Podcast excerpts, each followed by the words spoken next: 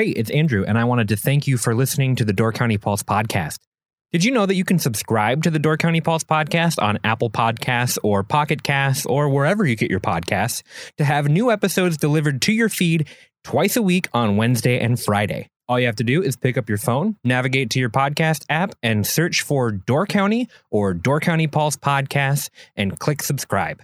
If you're a longtime listener or if this is your first episode, we hope you enjoy the Door County Pulse podcast.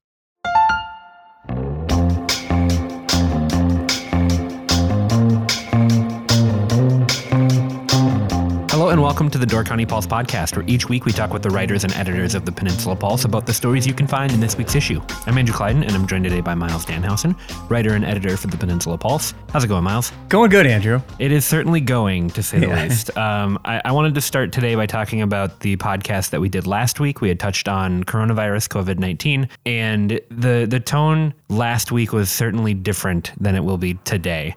Uh, we had just started reacting to the news, and uh, things have progressed very quickly. So we wanted to start the podcast up this week talking about COVID 19, talking about what's changed and what the current status of stuff is. Uh, but before we jump into anything, I want to stress that I do not know a ton. Myles, you know more than me as you've been talking to people, but we we are not your best source for information. I am certainly not a doctor. Right. There are so many great places that you can go to for information that you should be looking at first, uh, and then kind of let us tell you about the local perspective. But if you want to know more about COVID 19, Miles, do you have some good places that people can look right away? I mean, the best source I've found is Johns Hopkins University has a great newsletter that gives a status report every day.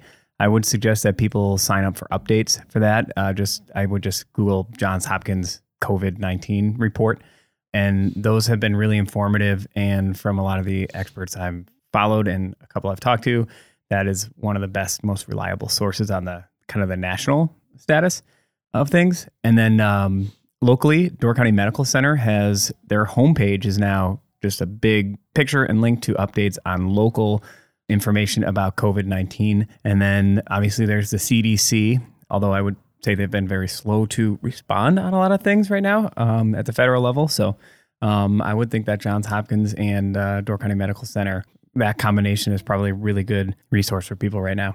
Yeah, I would say that if you if you weren't paying attention to the COVID nineteen coverage last week or the week before, I feel like most people are now uh, because a lot of things have happened in the last seven days. Um, the NBA has suspended its season. Disneyland closed down. There, there's a bunch of stuff that's going on. I think the NHL just revealed that they are suspending their season. Baseball, they're not going into training. So it, there, there's a lot of reasons why people are starting to pick up on this issue right now. And we wanted to kind of go over how things have changed since last week and what people need to know about COVID 19 in Door County. Yeah, so it, it was really interesting when I first heard about this disease, like everybody else, uh, as this uh, virus in China. Um, personally, didn't give it a lot of credence right away, and then as it has grown, gave it a little more.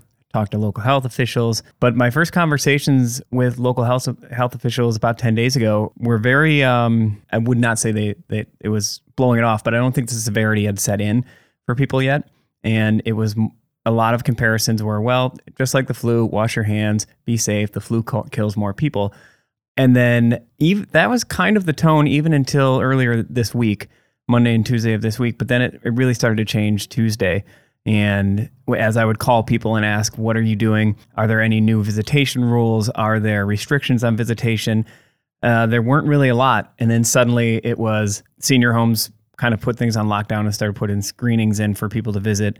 Um, on Wednesday, the hospital announced that they were limiting visitors to the skilled nursing facility. And I think we're we have a little bit of a false sense of security here in that there have only been, as of my last check, there were seven reported cases in Wisconsin, but Michigan just started with five yesterday. I think they were up to twelve. They shut down schools. Ohio State did the same. Indiana's doing the same. Kind of surprised Wisconsin has not made that decision yet because most of the data out there says it's probably in our community right now. We just don't know it because we're just not performing tests.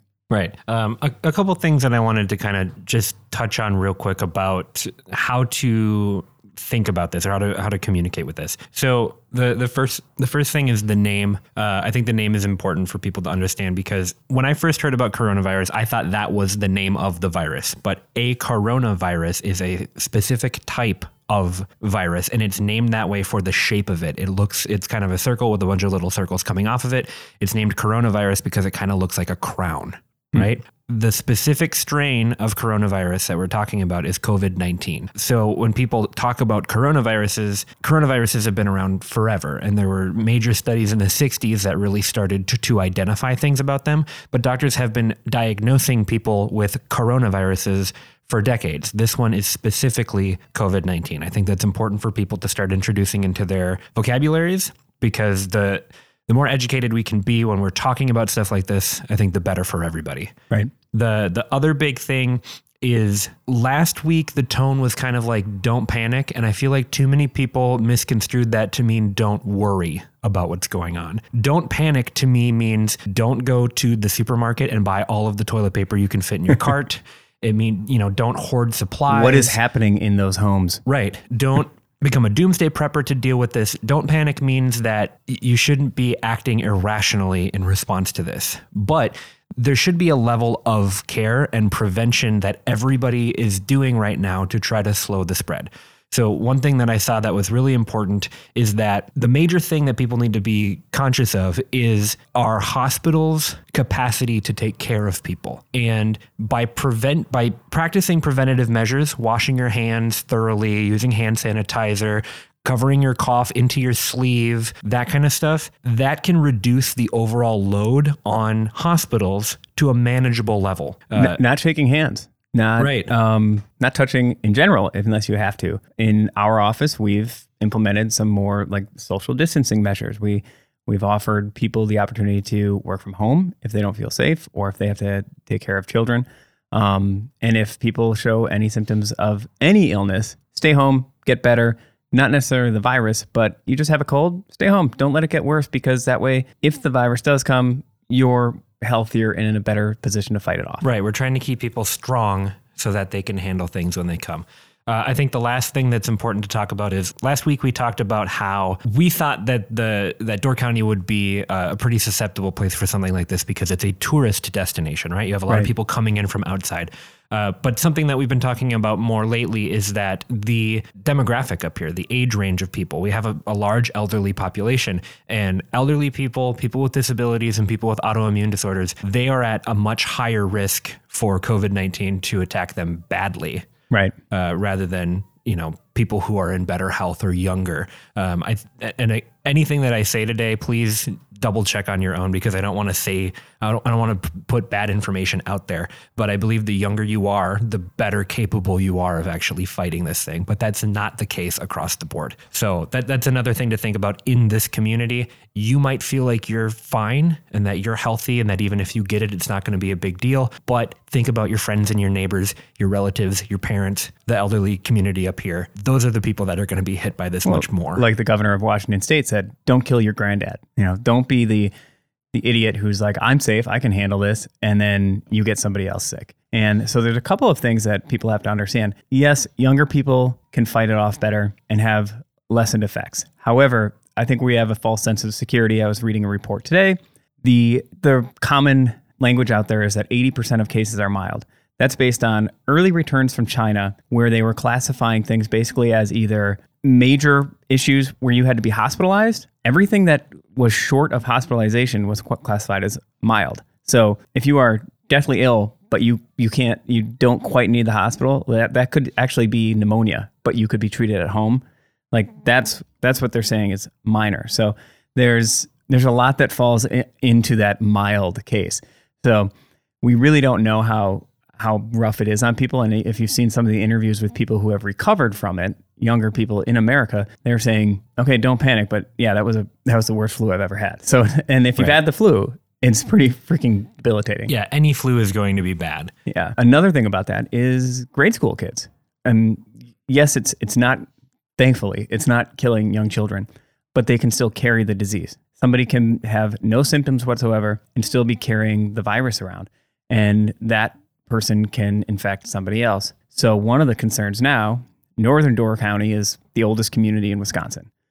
The school there is Gibraltar. Right now, schools are still open. So you have 700 people. We, we have a, the governor just had a press conference yesterday advising against any gatherings of 250 or more people. I mean, a school is, a small school is 500 to 700 people.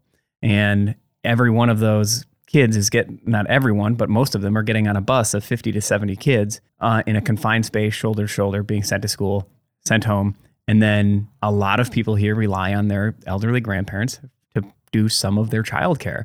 So we're sending all these kids who could carry the virus to a vulnerable population. So it's something to think about. I don't not like to make people panic, but that is a consideration. On the flip side, if you close the schools, what do people do for childcare? Especially healthcare workers right now would be my major concern. So that that's the main consideration as far as instructional days and test taking things like that. Personally if i'm on a school board i'm not considering that at all right now. That's that none of that matters if we don't control this right. or if our hospitals become overwhelmed. Right. So that that's kind of why it's important up here right now. And, and we wanted to talk about how things have changed in the last week because we the the tone of last week was much different. Um, now that we've kind of gotten that out of the way, what are some of the things that people need to know about locally in terms of closures and that kind of stuff? I know that we have started a page on the Pulse that we're going to keep updated with any closures or delays or anything that we hear of. Um, so that will be updated for people to see, and we're going to try to make that very visible for people as well. Um, but but what do people need to know about closures right now? So if you go to doorcountypulse.com, right on the homepage, we'll have this on our top links to the to the right hand side, and you'll find a list of updated information that we've gotten from people out in the public. That includes anything on schools, NWTC, visitation limits at hospitals. So, like the senior centers, they, uh, Scandia Village told me just the other day, they're now limiting visitation and they're screening anyone who comes in. They don't want to prevent people from families from being able to see people in an end of life situation, but they really want to limit the people that come and go from that from these facilities then we also have a lot of events being canceled, things like uh, dances and theater shows, things like that. So we're, we're posting all those updates on our site. We want to do our best to keep the community informed. So if you have changes in, in schedules or things that need to be closed, please let us know. We'll add that. It'll just be a running document and we'll keep it updated as best we can. They kind of came in a flurry the last couple of days. Right. So we'll try to keep that as visible as we can for people so that you're you're updated as things come out. Uh, I know that we've been posting things on Pulse Picks as well, which if you don't know, that's kind of our email subscription that you can get. You can find links to it on on the website pulsepicks.com. You can sign up right there. We're going to send you emails every day just about Door County news, but also anything that comes up with closures and that kind of stuff. Um, I, I, know it seems weird to kind of plug that, but at the same time, that's going to be a great way for us to keep people updated on what's going on, specifically in the county in terms of closures and delays. Right. Um, is there anything else about the situation right now that we need to know about uh, before we move on to our break? Just a, a couple of anecdotes. Um, I know last week there were some restaurants who normally have salad bars who said over the weekend salad bars weren't getting touched at all. Um, some of the recommendations are keeping six feet between you and another person, not shaking hands. Uh, I know that earlier this week I was at different um, events and gatherings of a lot of people at say plan commission meetings, and people were still shaking hands. I would I would hope that we're going to stop doing that for at least a little while right now, um, and being a little more conscious of that. Wiping down surfaces. The one thing they said this disease can can live on metal or plastic surfaces for up to 72 hours. So aside from not touching your face and not um, sneezing in your hand and then getting in your face, that kind of thing, and then shaking someone else's hand, it's not just hand washing, it's wiping down surfaces that are commonly used and just being extra cautious. It doesn't doesn't hurt to be cautious. Right now, um, I have a niece coming back from studying abroad in in Spain. She's looking at going into quarantine for a couple of weeks when she lands. Uh, there was a big panic the other night when uh, the president said nobody would be allowed to come in from Europe. It was a pretty scary moment for um, her and, and my sister. But that eventually that misinformation got cleared up. The uh, my brother lives in Belgium and he's on that that country is in complete lockdown right now. No no small gatherings, and shutting down all businesses. So there there are countries going into major lockdown just to try and um, shut this thing down. What, what you're probably hearing a lot is flatten the curve, flatten the demands on the healthcare system. And, you know, even in Door County with with our elderly population, when people get sick with this disease, they need ventilators. Um, a lot of them, when it's bad, they need respirators. The hospital would not disclose how many they have, but I'm guessing there's not a lot. There's not a lot nationwide. So, um, any testing that's done, those test kits have to be sent down to. Right now, I believe there are now four centers. As of Wednesday, when we went to publication, there were two labs that could test for the virus. Minnesota and Cleveland now have drive up testing. Hopefully, those tests roll out more and we can kind of clear this up. Um, one of the considerations that I try to think of and that that you've seen a lot of smart people do is assume it's in your community. So do your best to stop it from spreading. And when you assume it's in your community, like try to think of let's say there was somebody did test positive in northern Door County right now. Think of how much people would lock down and and what precautions you would take then once you heard that. Like let's say one person tested positive at the school, you'd probably close the school. So it's it's best to just assume that somebody's walking right. around with it. Yeah, and I would say too, if one person tests positive, that does not mean that one person has it. Right. That that means that one person got tested for it, but it, it, it so many people get it without even knowing that they have it. You can spread it without feeling symptoms. So if one person tests positive in an area, they're probably not the only person who actually is contaminated. Uh, the last thing that I wanted to hit on is something that you had just mentioned. I had kind of briefly talked about it before. Practicing social distancing, closing things down, not gathering in large groups, that does not stop the disease, but it flattens that curve. Uh, it helps healthcare facilities, hospitals be able to manage what's going on. And if if if the disease continues to spread exponentially, which is what it does, then that's that, that's when that becomes a much bigger uh, concern. Is right. not being able to get care that you need at hospitals even for for unrelated things, right? If everybody at the hospital is dealing with COVID-19 cases, then it's going to be much harder to treat anything else that goes on, right? It's an all-encompassing thing. Closing events, you might say like, "Oh, we're overreacting," but it's about it's about flattening that curve. It's about making sure that people can manage cases as they come up rather than being completely overwhelmed and having a much wider effect on the community. Right. So take and that be- into consideration. Best case scenario is people are telling me in two, three, four weeks that wow, remember when you were overhyping this coronavirus thing? Like, I'm, I hope I am. But all the all the medical stuff you read from really smart people says said it's not. But um, I hope everything about that is wrong. Right. Uh, Myles, we're going to take a break, and then when we come back, we have a couple pieces of news to, to touch on, including an update on the proposed condo units in Egg Harbor uh, and also the Fish Creek Highway closures uh, and construction that's going on there, among some other things. So we're going to take a quick break, and then when we come back, we'll jump into that.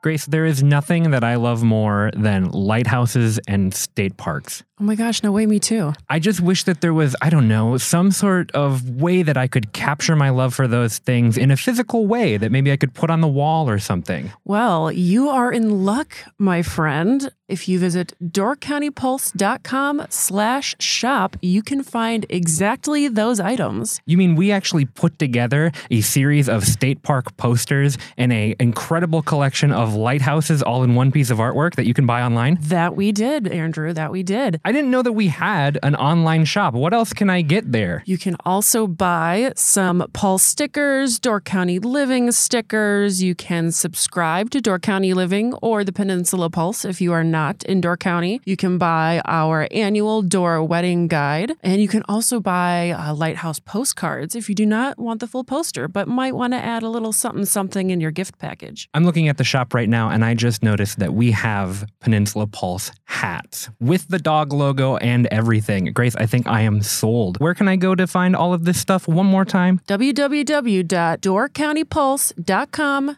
slash shop. Okay, we are back. So a couple weeks ago, we talked to Ryan Heise, the village administrator at Egg Harbor, about the future of Egg Harbor. We had talked about this condo development as well.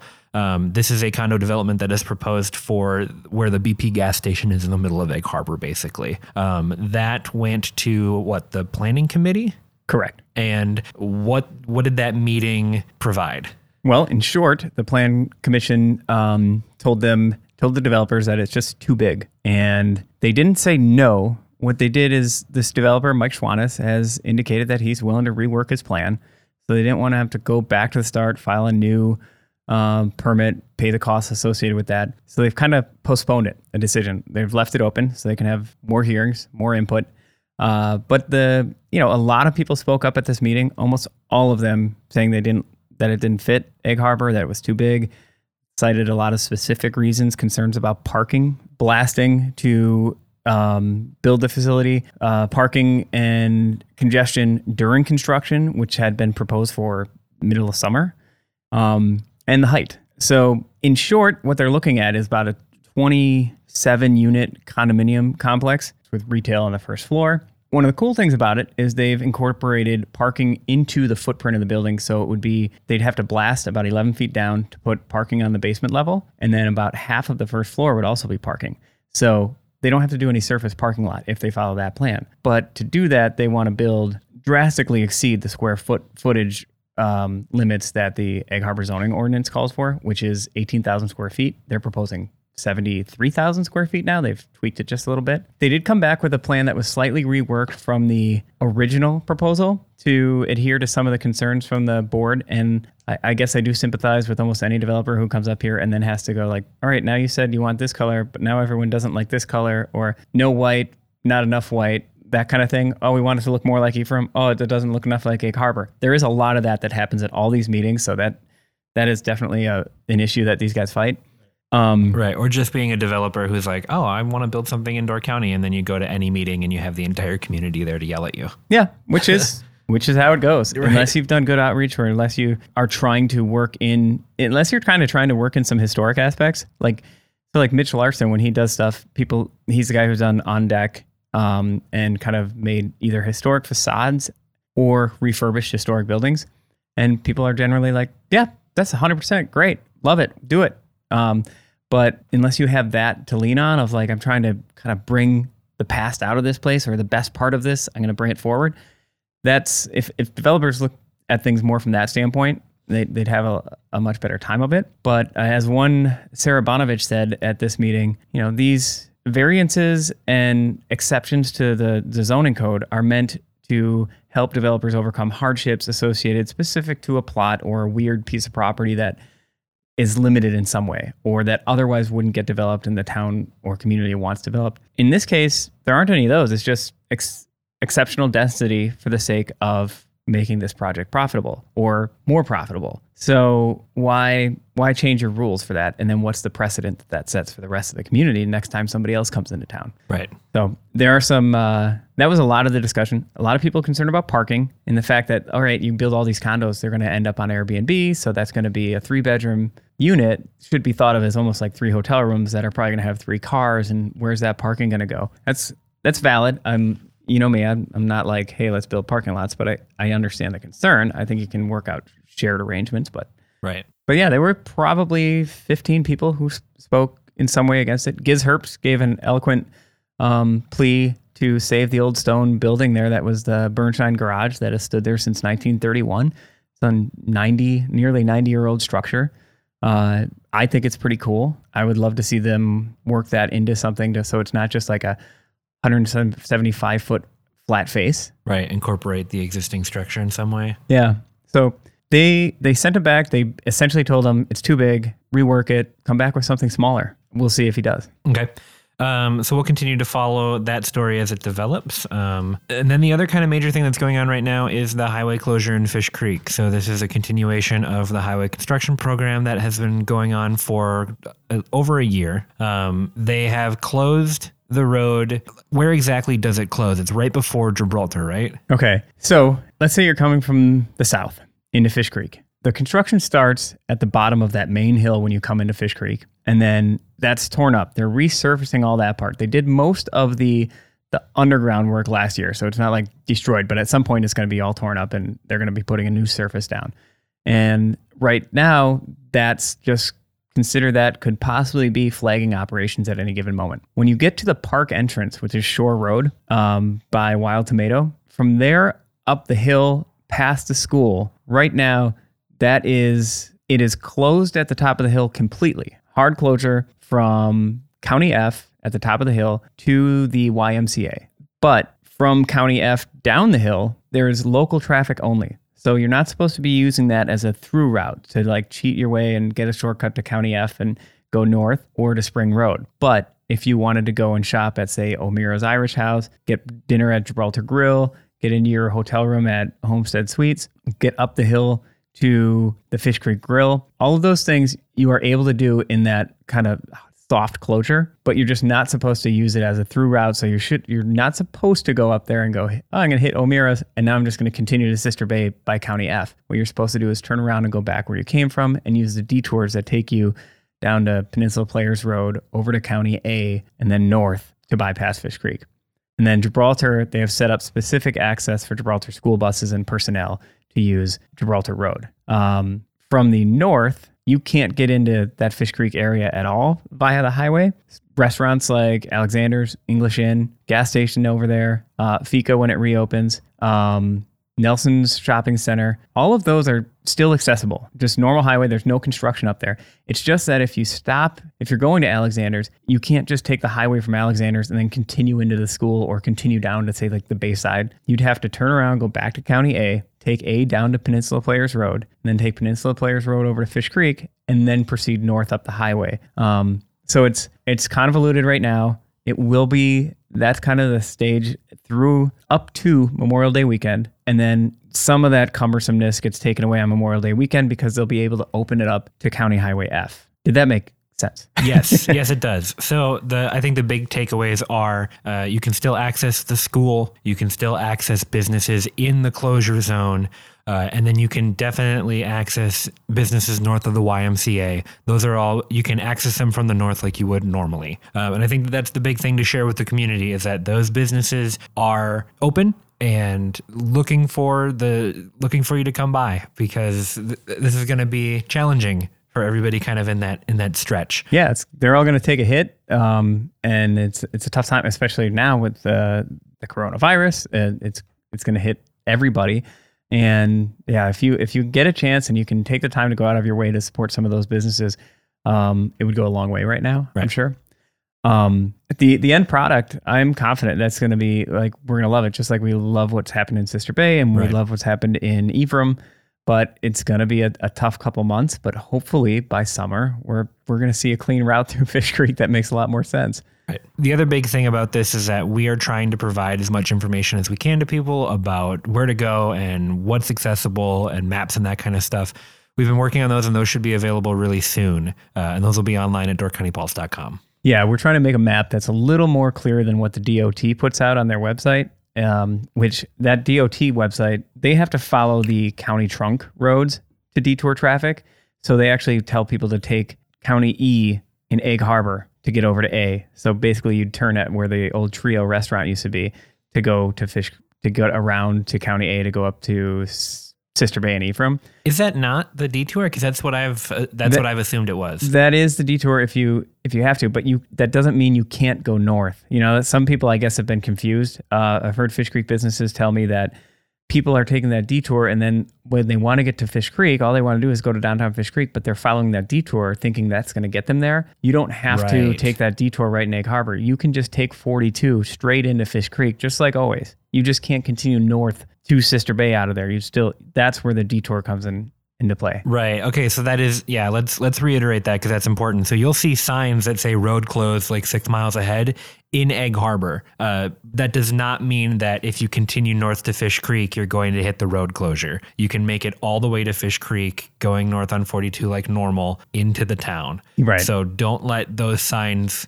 confuse you into skipping Fish Creek entirely. You can still access it from the south, and you can access everything north of it from the north. You just can't make the straight line through it to the north like you normally could. Correct. Okay, so we will have information and maps up as soon as we possibly can on DoorCountyPulse.com.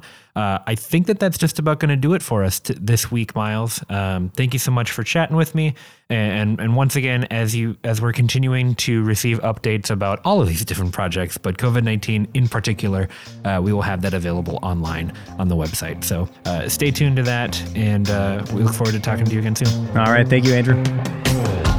These stories and more will be available in this week's issue of the Peninsula Pulse, available throughout Door County. For more headlines, visit doorcountypulse.com. Don't forget to subscribe to the Door County Pulse podcast for your weekly Pulse picks, interviews, and exclusive content from the Peninsula Pulse. Thank you for listening. We'll see you next week.